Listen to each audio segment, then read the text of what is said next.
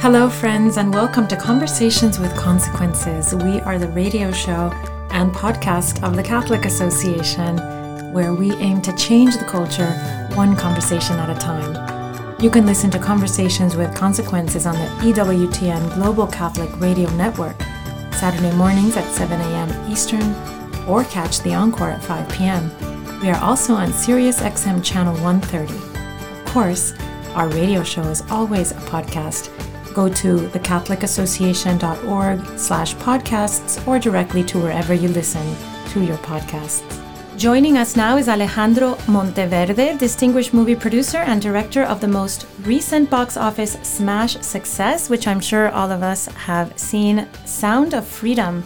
He also directed Bella and other pro life films. Bella is one of my favorites. There's a new film uh, of his that's coming out called Cabrini It'll be out in theaters on March 8, which happens to be International Women's Day, and it tells the story of Mother Cabrini, who is the very first American saint. She was uh, she was born in Italy, but died an American citizen, and her big her big work was started uh, amongst the very poor, the very very poor of New York City, Italians, Italian immigrants here in our country, and then moved out to the entire world. She started what she called an empire of hope. Welcome to the show, Alejandro. Thank you. Thank you for having me. Well, I was very happy last night sitting on my couch and uh, watching the beautiful film Cabrini that you just uh, produ- you just directed. That is going to be aired on International Women's Day, which is March eighth. And Maureen, my co-hostess, saw it last summer, and she and I both very much enjoyed it. And I think it's a wonderful addition to a great canon of films from you, Alejandro. So thank you for making it, and and tell us what inspired you and what led you to the wonderful Saint Cabrini. Well, I, I was just honored that you know this project came knocking on my door. I personally did not know who Cabrini was. I had uh, no knowledge of all her achievements or anything. I, I, I, I knew nothing of her. Mm-hmm. And I was very surprised to not have known some nothing about somebody so powerful. Mm-hmm. And when I mean powerful is somebody who used all of her given talents, God given talents to, you know, live for others and, and change, you know, the world for those uh, that had no dignity and, and for the children that were living on the streets and the children of the immigrant. So uh, she was a revolutionary and I didn't know anything about her. So I, I, I got a phone call one day and, and from uh, Eustace Wolfington, who is not only my mentor, but he had a big devotion to her just literally it was out of the blue. I got a phone call and she asked me if I would read the screenplay. And my first instinct was, I'll read it, but definitely this is not for me. I had a little prejudice because you know I wanted to make a movie and movie is supposed to be very entertaining and I just couldn't see how the life of uh, in this case a nun could be cinematic in, in a way that could be entertaining. You know, a lot of times you do documentaries about characters like this, uh, it's very hard to do a very entertaining film. To my surprise, when I read the script, I realized that her life was extremely entertaining, mm-hmm. and she was a revolutionary in many, many ways. And it, I, I, she, her life shone a light in the world, so I, I saw an opportunity to shine a cinematic light in her life. So that's how it all began, and and you know, I was mesmerized by her story. I, I certainly was too, and I'm wondering, could you flesh this out a little bit? For our listeners because she's, as you said, she's the type of saint that we've heard of, but as you said, we most of us don't know too much about her. And one of the things that struck me so much is that she was this physically tiny, weak woman. She had ill health. She was born prematurely, poor health her entire life. She was actually rejected by the first group of sisters that she tried tried to join. She had to go out and found her own order. But I think you're right that there is so much drama in the movie because she demonstrates such resilience and perseverance and determination. And even though she's this tiny little person, she became such a giant of the church. Yeah.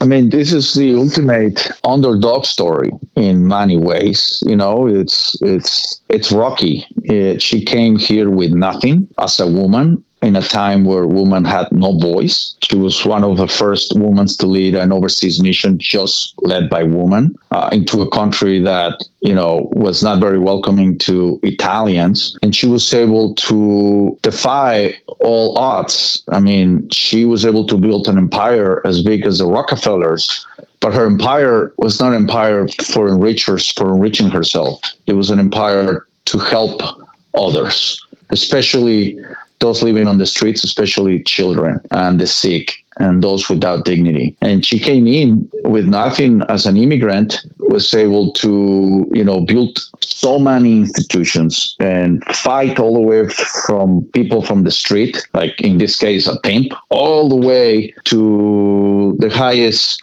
political places like the mayor of New York in order to achieve and give a voice to those that had no voice. So that in itself has a lot of drama and conflict. She was a fighter, and her ultimate fight is like you said. She was fighting death itself. The doctors were giving her one to two years to live, and she was able to squeeze, you know, many, many decades. She died until she was uh, uh on her late 60s. So, you know, it's that kind of movie. She says a line in the film that it spoke to me very directly, and I think it speaks to many people. Is you can serve your weakness or you can serve your purpose. Alejandro, and we, we all have weaknesses and purpose. Alejandro, I have a, a, list of notes here to talk to you, and right across the top it says, You can serve your weaknesses or you can serve your purpose because I Correct. I brought that line away with me from the movie, and I almost want to engrave it on on my my mirror where I brush my teeth because so often we are overwhelmed by the thought of our our frailties and the the things that we just can't get right, or we think we never be, will be able to get right. And what a wonderful example, right, of of, of a person whose single minded um, devotion to a beautiful project is yeah. able is able to conquer all those own weaknesses. And the weaknesses that weren't just hers right? The weaknesses of being female the weaknesses of being an immigrant and the wrong kind of immigrant. Um, you know watching the movie last night as i saw it last night there's a whole line running through the movie about being an immigrant and what that means in a country like the united states you're an immigrant. I, I, I came here at the age of 11 from Mexico myself. And it's we live in an amazing country, the United States. It's it's the only country I can I have ever heard of where everyone's from somewhere else, right? If either either you or your parents or you go back a couple generations, and so we have this rich, fascinating land, and yet every immigrant experience has these um, these hard obstacles, right? That we have to that we have to get over, and in Cabrini's, uh, in this wonderful saint's case, was the prejudice against Italians, even by the more recent, the immigrants right before them, which were the Irish. Was it was it really interesting to you to delve into that that complication of being an immigrant in the United States in this film? Yes, but you know, you said it. This is a very powerful and beautiful country. So if you think, yes, there was a lot of discrimination against Italians, but there's a line in the film that I love. It says, "One day, somebody." Will be in this office and he won't be cleaning it. And we already had a mayor, many, a couple different mayors that were from Italy, uh, exactly. uh, mayors of New York. So it shows you how an immigrant can come here and become a mayor. Yeah. Uh, you know, if you're from uh, descendants. So it is a country that even though it sounds like a cliche, it is a land of opportunity. And the film explores that because Cabrini came with nothing. And at the end, she built this one of the top hospitals of New York. So it, it is also reflects and, and, and, and, and celebrates all the opportunities that this country has to offer even though you have to go through challenges but like these are obstacles that can actually be defeated you know unfortunately you can't say that about other countries you know the, the, the obstacles are impossible to get to, to overcome. And in this case, it, it, it explores that. Even though there was all this, you know, resistance against, you know, the Italians uh, before it was the the um, the Irish, and you know, after Italians, you know, were many different Asians, and then obviously uh, Mexicans and it was it's just been a um, it, it is part in many ways has become part of the process but i identify with with the film a lot because i came here not even not even speaking english mm-hmm. with really bad grades and i was able to to you know get into the university, get my grades, get into film school, and you know the the the, the doors continue to open and the opportunities continue to open, and I, I I'm very grateful to to the, my immigrant story and identify with with with. I think that's what the, the, what's is so interesting about this this film is that this movie is not about immigration. It's it, this movie is about the immigrant, which mm-hmm. is very different, and um, it it really kind of explores you know the life of the immigrant and she wants to help those in need. In this case was the immigrant in the streets. That's a, a great distinction there. And um, my father grew up in an area of New York City, an enclave of Irish immigrants, and it happens to be right near Mother Cabrini Park. So I know her legacy runs um, very powerfully, especially in that area of the city where she founded these hospitals and schools and orphanages. I think 67 in all, not just in New York City, but all across the United States and really all across the world something that was very touching to me was the story from her childhood when she seemed to first have a sense of her vocation.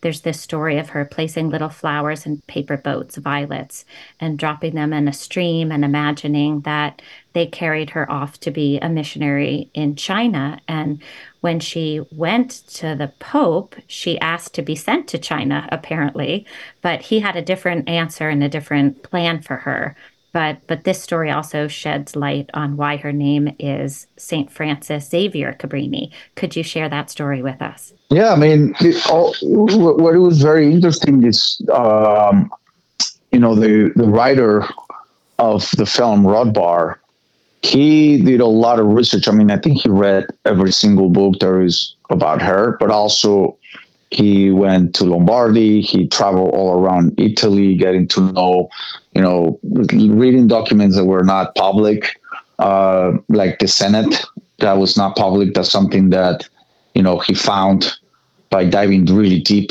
into, uh, you know, the depths of, of her life. So it's, you know, for me, my job was just to kind of create a, a cinematic experience of her life. She lived her life very artfully.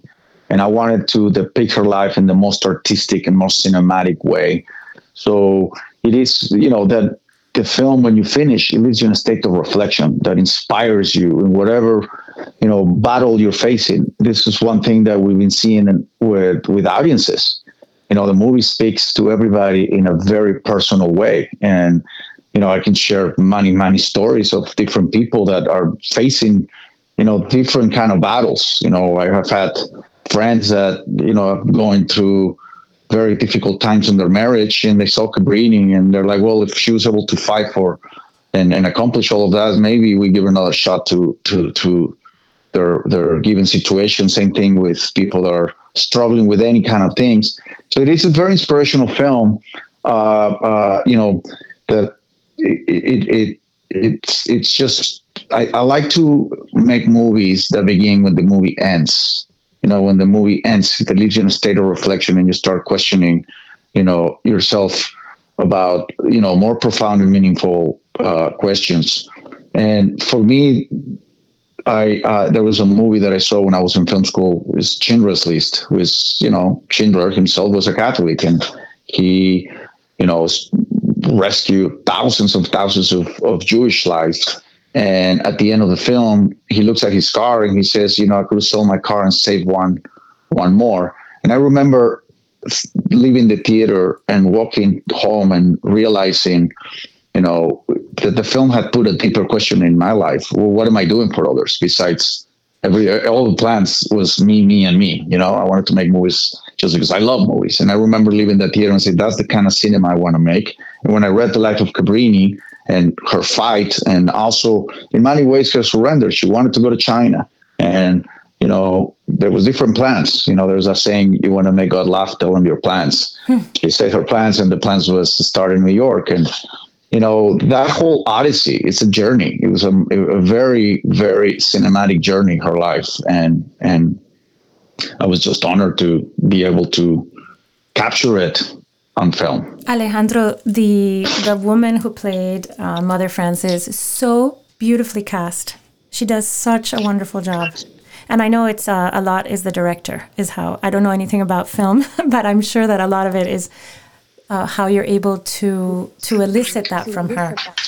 There was a, a true sense of of holiness uh, on this in in shining out of her face, especially when she was interacting one on one with the the the orphans and and the people she's she's she's so passionate about. And also with the pope i think there's a beautiful relationship there on the screen between mother frances cabrini and the pope who who is her supporter and who who backs her up.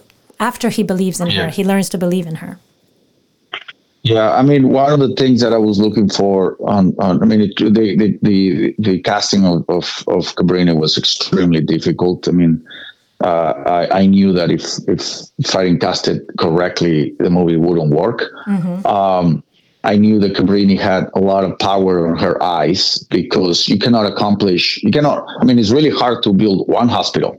Can you imagine opening 66 institutions from schools to hospitals to orphanages all around the world? So it, it hit me that in order to achieve that, she must have had had the power to arrive into any given country, let's say Nicaragua, show up, and within three or four months, she needed to get the construction going, the money in place, you know, everything going, and move to another. It's not like today you just get on a plane. At that time, you you got to take the transatlantic or go here or go there. So she must have had this conviction in her eyes in order to be able to close, you know, these business deals because at the end you know, she, these are institutions. She, she built an empire, a worldwide empire. Well, she was alive. Her empire continues on because there's a line in the film that she says, "The world is too small for what I intend to do." And you know, now that we're about to release the film, I say, "Would she never say what I? The world is too small for what I intend to do while I'm alive?" Because her legacy continues on. And you know, now there's an opportunity to shine a light, a light in her on on her life. But yeah, it's. I do think that that was the big challenge is to find that actor that had the power on her eyes, and that's how uh, when I met uh, Cristiana Dell'Anna, she's a, she was Italian, but I could see, you know, she had that that power, but most importantly too, you know, she has to be very compassionate and you know with uh, to me the best performers are the ones that doesn't use any words. Mm-hmm. It was just just a look, you know, when she's with with with Victoria, when she is with Paolo, the kid, and these are kids that carry a lot of guilt and they feel judged, and she just has a lot of compassion on, on her eyes, and that in itself is one of the things that you know I was very honored to be working with with with an actor that could achieve that because that's not easy and she really dove in really deep into the character and really uh, that's did a lot of uh, preparation and and and and you know really really understanding what drove Mother Cabrini. You know what make her defy death every day, and it was purpose. And so, in one side, she was very purposeful driven, and that's what gave her the power to defy death daily. And in the other side, it was her great love for those in it. And sometimes the greatest fighters are the, the ones that love the most because they're willing to die for what they they love. And Cabrini had both, so it was a it was a very complex character because in one fight you have to be you know very driven and keeping people's faces, and the other side you have to be extremely loving, very compassionate, and you know you got to have those elements in order to build what she built. You know, I have to say, you hit an absolute home run on the casting. I think it was just brilliant, and um, we have we have a family friend who's the son of Italian immigrants, and uh, she looked just like all of his daughters look, and uh, and particularly in the eyes. You were mentioning the eyes. Um, so Okay, so we're coming up on the official release date for the film, March 8th, International Women's Day. Can you tell us the plans for the release of the film? Where will our listeners be able to find this beautiful and inspiring film? I mean, right now people can buy tickets already. You know, the tickets are in pre-sale, and it just shows all the theaters where the movie's playing. I think it's getting a very wide release. I think it will be in every theater in America. So um, it's it's this is the kind of movie that again, you know, we are an underdog because still we don't have the massive budgets that these big studios movies have. You know, they have hundreds of millions of dollars to promote their films. Our billboards, it's the audience is creating this chain of word of mouth. People seeing the movie and coming out and telling people about it. That's where we're relying on. It's a, I call them walking billboards. You know, this is the people, is the audience. So the first week is the most important week because if if if we you know hit the numbers that we need to hit then the movie will continue to stay in theaters. It's that simple. And if we don't hit the numbers then we start losing theaters.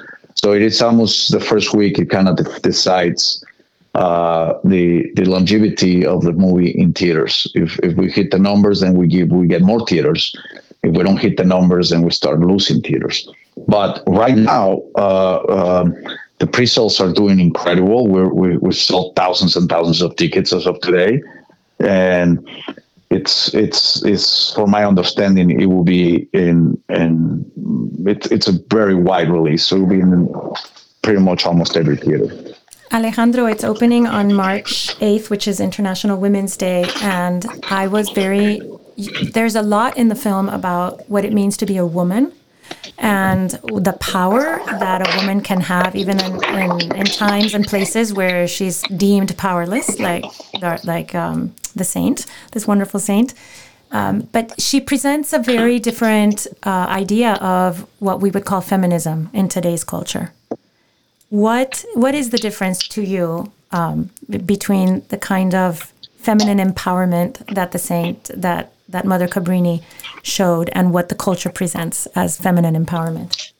Well, for me, you know, I have never, I never, I, I always try to stay from, away from any political terminology. And, you know, for me, anything that it goes into that box, I always stay true to what I'm doing. And this movie celebrates the power of the woman's voice. Mm. And there's nothing wrong with that. If if if if if this movie was about the life of Saint Francis, then I would be celebrating the power of the man's voice. It's just in this case, it happened to be a woman, and I used the opportunity to celebrate her life, to celebrate her voice, and to celebrate her power. I mean, she was a powerful woman. No one can deny that. She was walking into a place and get things done. That was one of the things. That was what she was.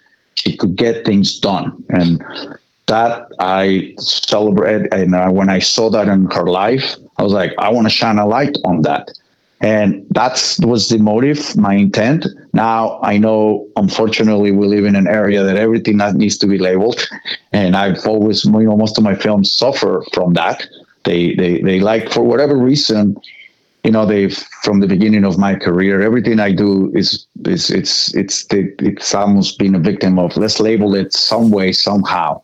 Uh, and I just don't think, you know, that we, we, we need to label uh, or, or, or compare with any other labels. You know, in this case, what I want to say is that the film celebrates womanhood, celebrates the power of the woman's voice, and celebrates Mother Cabrini, who it was a powerful woman that happens to be a nun, but I wanted to make a movie about her so the movie doesn't uh, excludes any audience.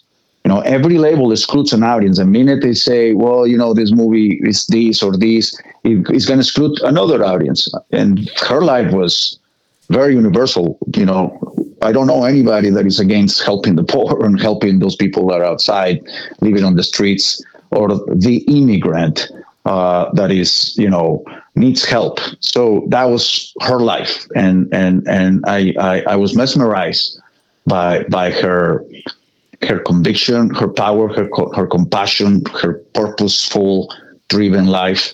So that is what I I wanted to celebrate in the most cinematic way, and and I, I think that's what I, I know I never like to say what I think. I just think that's what the audiences are taking out out of out of when they watch this film.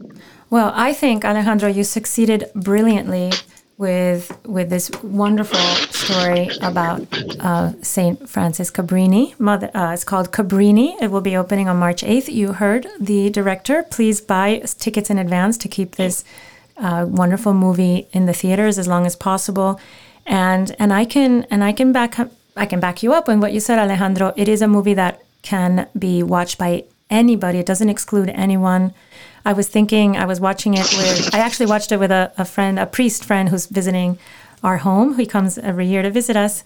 And we both thought it was fabulous. And we, we remarked upon the fact that we could recommend this friend to the most, this film to the most liberal, progressive people that we know and they would they would take away exactly the same thing that we took away which is that there is power and purpose and there's even more power in mercy and compassion.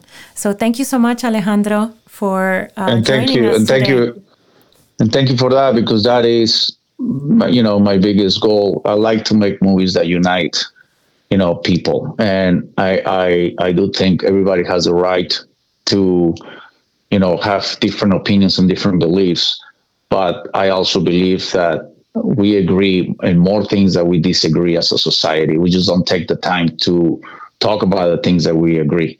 Is most people when they meet, they want to find out what they disagree, and then a friendship is gone or a conversation is gone. Mm-hmm. It's we start onto what we agree as a society, as an international society. We will find out that we agree way more things than we disagree and that's you know the kind of cinema I want to make, and and and uh, very excited to share this film with the world. Well, you've succeeded. Our, our audience, our audience can go to angel.com forward slash tickets or forward slash Cabrini and go ahead and buy tickets. So thank you so much, Alejandro. Thank you. Have a great day.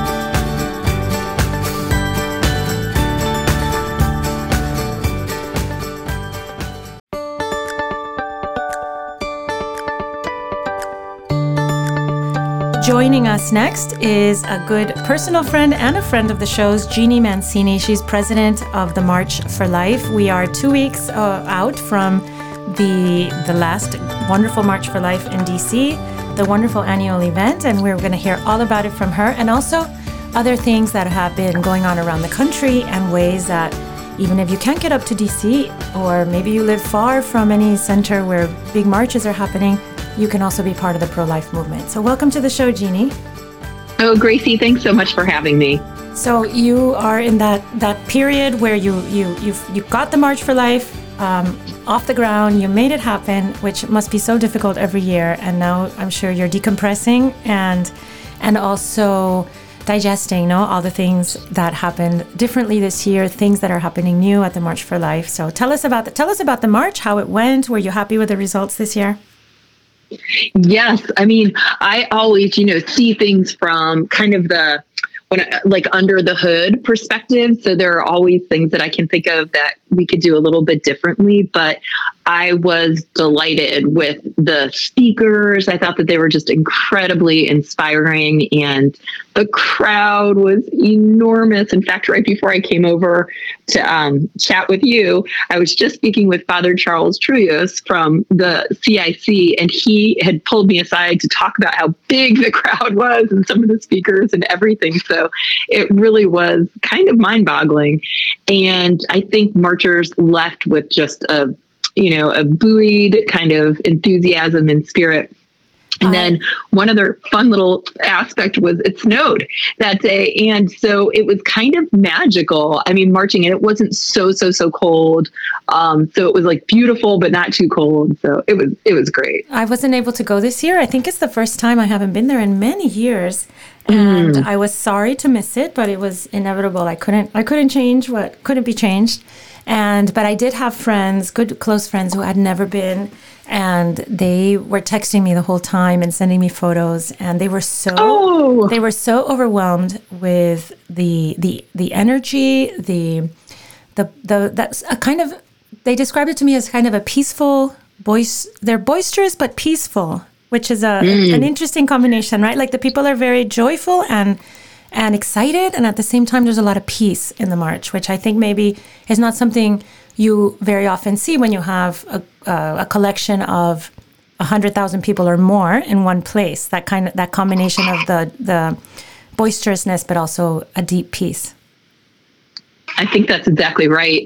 We sometimes see pictures, you know, and hear about marches where anger is really kind of prevalent, and that that couldn't be further from what our marchers are about. Um, it's very much sort of an anti-violent, like um, love at the heart of the pro-life movement, and I think especially with our theme this year, with every woman for every child uh, it was, I, mean, the, the message is basically we want people to flourish. We want unborn babies to flourish. We want moms that are facing unexpected pregnancies to flourish. We want families to flourish. And there's a lot of joy um, that comes with that, you know, and also just comes with standing up for the single most significant human rights issue of our day. Why is it, Jeanne? You are so practiced in this. You've been involved for so long. Why is the dignity of the unborn the central issue for our country? Because a lot of people will say, no, that's not true. So much is going on. Why do you? Why do people like you and I focus so strongly on this one on this one particular piece of it? Well, I guess there's really two. I mean, I'm sure there are two things that come to mind. I'm sure there's many more than two, but um, the first is you know, as Catholics, we're we're for human dignity, just in general, and for people fully humanly flourishing. But in order for people to be able to have the dignified rights, uh, you know, whether it's like the rights of workers or, or you know, uh, healthy like immigration laws or, or what have you. But in order to have any of those properly in place, you need the very most basic right to be in place, which is just the right to live, the right to be able to be carried to term and to be born. And so it's foundational. I mean, just in that sense. And so all other rights don't even come into play if this first most important right isn't protected and nurtured and so so there's just kind of the hierarchy and the priority of it as well as the sheer volume of the loss of life. Um, we've lost over 65 million Americans to abortion. And that means that every day in this country, there are over 4,000 abortions that are happening. I, am sorry, I, I, I, think I just did the math wrong. I think even just in my state, every day there are that many, something along those lines. And so, um, really, we're talking about a massive volume of life that's being lost and moms that are um, carrying the war wounds often of having been involved in, in abortion. So, so that's one of the reasons why I think it's the most significant human rights abuse of our time and the most important issue. I would say the other thing is confusion over what it means to be male and female and the fact that the the gift of motherhood is a miracle and it's something to be cherished and nurtured and the fact that men and women are inherently um, equal in dignity, but different, inherently different, is very important anthropologically and theologically. I mean, this is like we're talking about the basics of what it means to be human. And there's so much confusion over that right now. And I think very much the idea of abortion as, you know, erroneously being labeled as a, a, positive for women and so much confusion around that. I think that those things are all linked together so it's really a crisis in what it means to be human in a lot of ways. And I think that's one of the reasons that this is one of the most significant human rights abuses of our time. So you think that the fact that legal that killing is legalized and that in abortion and that the people we are killing in a legal way are the most vulnerable and the smallest and the ones that need the most protection has it's like an it's like an injection of poison no into into what it means to be human and people's understanding of what it means to be human. Because if we are human beings who understand ourselves as as we ought to understand ourselves, then we should protect our young, right? But it's absolutely. Like, but it's so like we build a society all... on on a on a lie, which is that we're not supposed to protect our young, and and that throws everything off. Am I am I understanding you correctly? Well, I think what you just said is a great point. I, I, that is a really, really beautiful and good point. And I and I was making a different one, and maybe it's less important than the point that you're making. But I do think that the human dignity point, the first one, that like the, the first and and most uh, critical right, like no other rights will be protected. That would be one. But the other point I was making is that um, we're so confused about the role of moms and the mm. role of women, right. and that we've kind of pitted motherhood and um, you know fully flourishing as a woman kind of against each other, so that this this it's it's like it's turned on its face. It's so satanic that the idea that a woman would take the life of her unborn child. I mean, that which is most miraculous and most beautiful about being a woman that she can um, co-create life and nurture life in her womb and that you know that that's flipped on its face with this lie about abortion being good for women and pitting moms and babies against each other. It to me that's just philosophically like a very big problem um, culturally and i think that's you know that's one of the things that came to mind when you asked me that question. Women are women and girls are very unhappy these days when when people are polled when women are polled um, they they don't report being happy, even though women today have more power and more freedom and and more scope for their for their their talents and and the things that that they like to do. Um, and girls are committing suicide at horrible rates. Mm-hmm. Um, so mm-hmm. it seems to me that we that women have been sold a pack of like a bill of goods, right? They've been sold a lie that that this kind of life that that the culture is offering them is going to bring them happiness.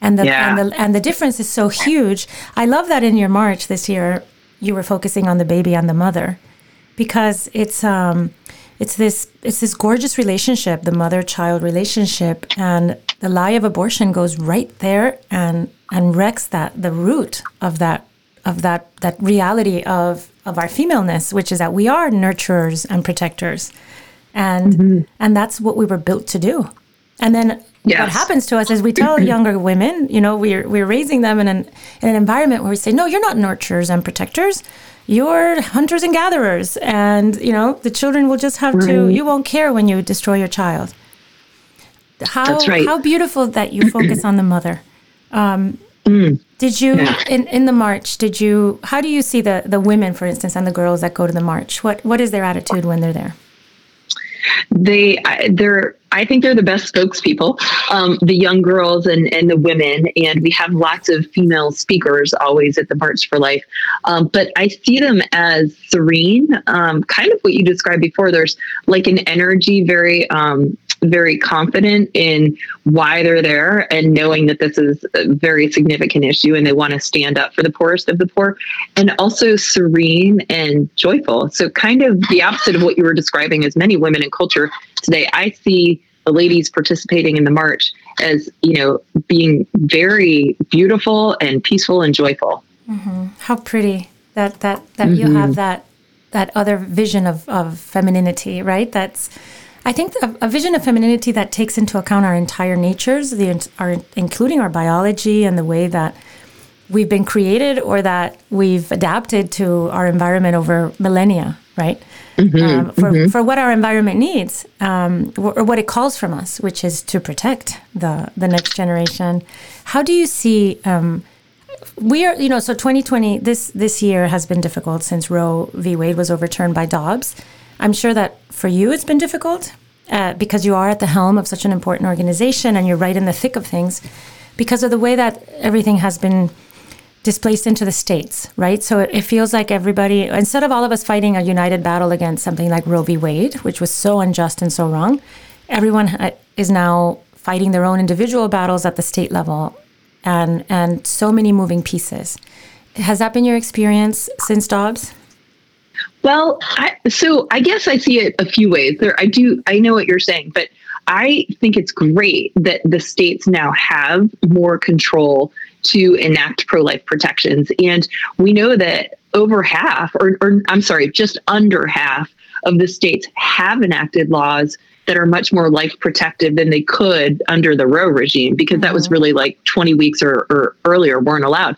And so, um, so many laws have enacted like a heartbeat um, protection law or 15 week pain capable law et cetera. So it's exciting to see that states are doing that. Now at the same time you know we've had these ballot initiatives where we've not been victorious and we were learning a lot and losing a lot in those. And so certainly that's been discouraging and i think we need to figure out a path forward in those states that have enacted those ballots and now their constitution is amended to be more pro-abortion. Um, and i would say that it, i would definitely agree that um, just culturally, there's so much confusion in the wake of the overturn of Roe. We're sort of living in the cultural reverberations because it was such an earthquake um, to have Roe overturned. And many people just don't understand even what that means. A lot of people thought that meant abortion was now illegal. you know? Mm-hmm. Um, I can remember even a devout Catholic like six months after the Dobbs decision came down, I was in Home Depot of all places, and I saw this guy, and he's like, "Isn't it amazing? Abortion's illegal now." You know, like, no. I, I mean, I wish. You know, we wish it was illegal and unthinkable, but that's not. Even though Roe did make abortion legal in all 50 states. The overturn of Roe did not make abortion illegal or more importantly unthinkable in our country. And so there's so much confusion over what that decision actually did, but essentially it, allowed states more control to enact pro-life laws and though we still do have to fight at the national level and that's something that at the national march we try to work very much on and if we have time I know I'm kind of going on right now. It's all tough, but I'd love to fill you in a little bit more in, on our state march initiative yes. because we're doing a lot of the work there at the states now and had started that long before the Dobbs decision. So well, that's why I brought um, up the states because I do want to oh, hear oh, our listeners. I know want to hear what's going on at the state level. Oh, great. Great, great, great. Well, uh, we began state marches in 2018. We were just kind of checking it out. The reason we started it was because the single question we were getting asked organizationally to do more than anything else was to help start local marches. And so at the time, we really had a question about if we had the bandwidth or could do that, or even if it would be strategically the best the best decision. But we uh, started in my own home state, Virginia, in April of 2018 and had this massive march in the capital of Virginia in Richmond where 7,500 people came out and it was incredible. I mean, it got the attention of the governor it, of um, the state senator, or, sorry, the national senators of, from Virginia. And it was truly just incredible. Front page news in Virginia, all of that. And so that was the first. And, um, you know, we've been really growing since then. We slowed down because of COVID, certainly, but since 2018, we've grown quite a bit to the extent that this year, 2024, will be in 14 different states, maybe more. We may be in as many as 16 or 17. And we plan over the course of the next six years to be in all 50 states. And so we're really staffing up and um, putting most of our resources in that state march initiative. And it's been beautiful to see the support and how that's been able to help enact good pro life policy at the state level and just to get the word out about this issue. So it sounds like this is something that our listeners could look up and maybe get mm-hmm. involved mm-hmm. locally. Everyone, I mean, uh, most people who are pro life are are looking for some way to get their hands in the mix, right? And sometimes it, those those ways are not so obvious. Right. That's a great point. And this is one way that's very obvious. If we're not in your state, we're at a state near you. but in many cases, we are in your state or we're coming soon. So check us out at marchforlife.org and at the State March drop down menu, and you'll see all of the upcoming marches in 2024. So 14 states with more coming up, and hopefully soon all 50. And and I think this is a really good idea, Jeanne, because as I said before, the the the landscape is different in each state, and it can be confusing for for those of us who are not looking at this all the time. Um, it can be confusing to see where our energy should be focused. Like, what are the what are the challenges in our state? Like, for instance, in Florida, we just went through a campaign. Um, all the all the different pro life groups were organizing a campaign to to try to get try to to not have an amendment um, making abortion legal through all 40, uh, all 40 weeks put on our ballot. Um, and unfortunately, we failed. but mm. it's going to be on the ballot. Um, and if we had some, if we'd had a state march, and and maybe this is something we could have organized better, like get you know get all the right people together and and mobilize in a in a way that is um, again joyful and peaceful, but very very effective, like the March for Life. Yeah, there it seems to me and what i've witnessed is that there's great power in mobilizing the grassroots. Like sometimes people ask what's the importance of marching and, and giving this public witness? And there is something that's very powerful about it like just the unified you know sheer volume of people coming together and then um and and united for this same cause. It's it is very powerful to rally the grassroots. And you, absolutely it helps with some of these different tricky laws or initiatives that are coming.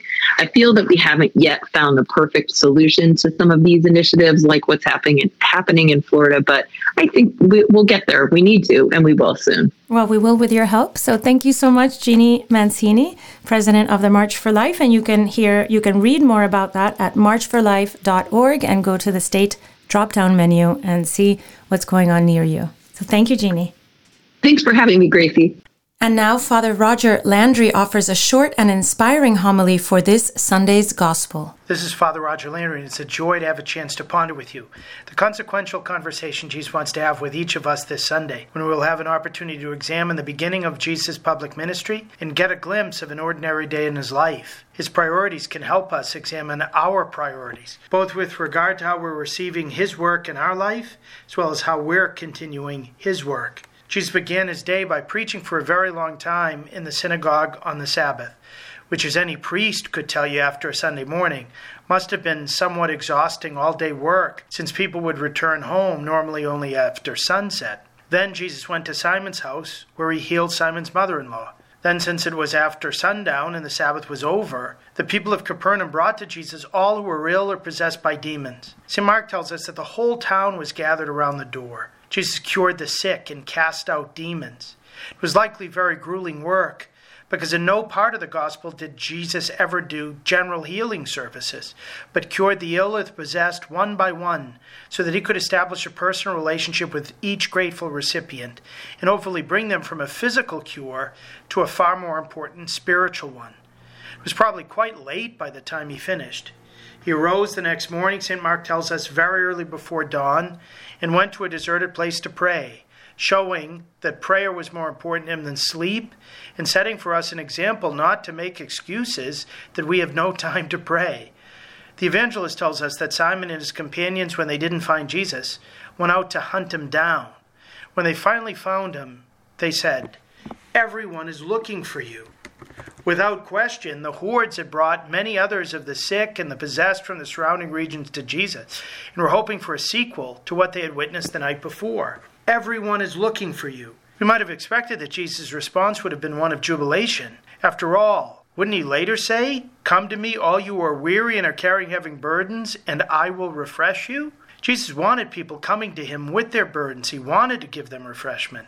But Jesus, when told that everyone was looking for him, didn't respond by saying, Alleluia. Rather, much to their surprise, he stated, Let us go on to the nearby villages, so that I may preach there also. For this purpose I have come.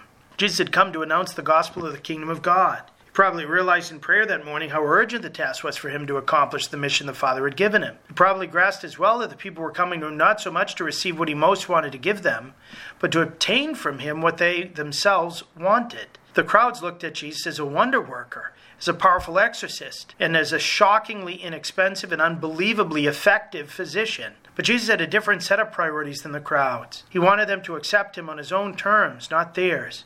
He wanted them to come to him not principally as the doctor of their mortal bodies, but as the savior of their immortal souls. Jesus' priorities get us to focus first on ours with regard to him. Do we hunger for what he wants to give us, or for what we want him to give us? Do we seek to accord our priorities with his or his with ours? It's still common today that many people, like those in today's gospel, come to the Lord mostly as a miracle worker, as a benefactor who can pull strings to get us out of a jam, as a powerful friend who can provide a quick fix to a problem we're facing. Jesus, however, wants more. As he said in the gospel, the reason why he came from heaven to earth was to proclaim the message of the kingdom, to proclaim it in such a way that it won't fall on deaf ears, that it won't be ignored, but embraced, followed, and lived with joy. Jesus wants us to respond to his proclamation of the kingdom with the same type of life changing faith that we see in the Blessed Mother and the apostles. That's his priority. Many of us, let's be honest, might believe that Jesus has his priorities mixed up. After all, imagine how full our churches would be if Jesus, through parish priests or through one of the parishioners,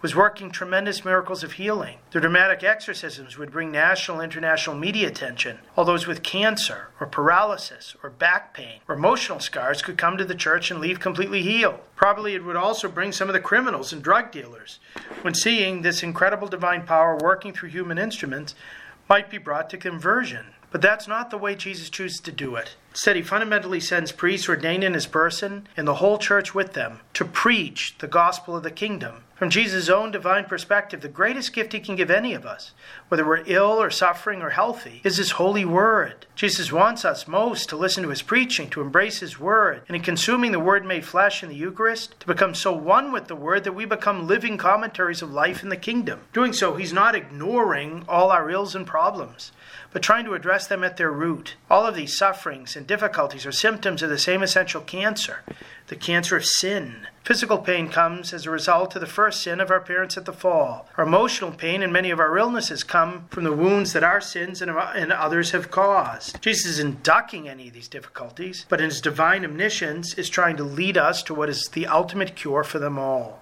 We see Jesus' priorities at work in the lives of his first apostles. First time Jesus sent them out, gave them instructions first to preach that the kingdom is among them, and then to cure. In the time of the early church, the apostles recognized that because their first duty was to prayer and the ministry of the word, preaching in other words, imitating Jesus' prayer and his proclamation in Sunday's gospel, they didn't have any extra time for other good works of charity, which, because those works of charity are too essential to be neglected, they needed to ordain seven deacons to accomplish. St. Paul even gave up baptizing, which others could do, so that he could travel more to preach. He said, For Christ didn't send me to baptize, but to proclaim the gospel. And in this Sunday second reading, he'll say, Woe to me if I don't proclaim the gospel was a duty imposed on him that he wanted to fulfill. You may be surprised to discover that the Fathers of the Second Vatican Council, in their document on the priesthood, said that it is the first duty of priests to preach the gospel of God to all men. Preaching is a more important duty than even the celebration of the sacraments, because our practice of the sacraments is dependent on having our faith in them aroused by the Word of God. Each of us has a great lesson to learn in this. God wants more from us than just to pray as Jesus did very early in the morning.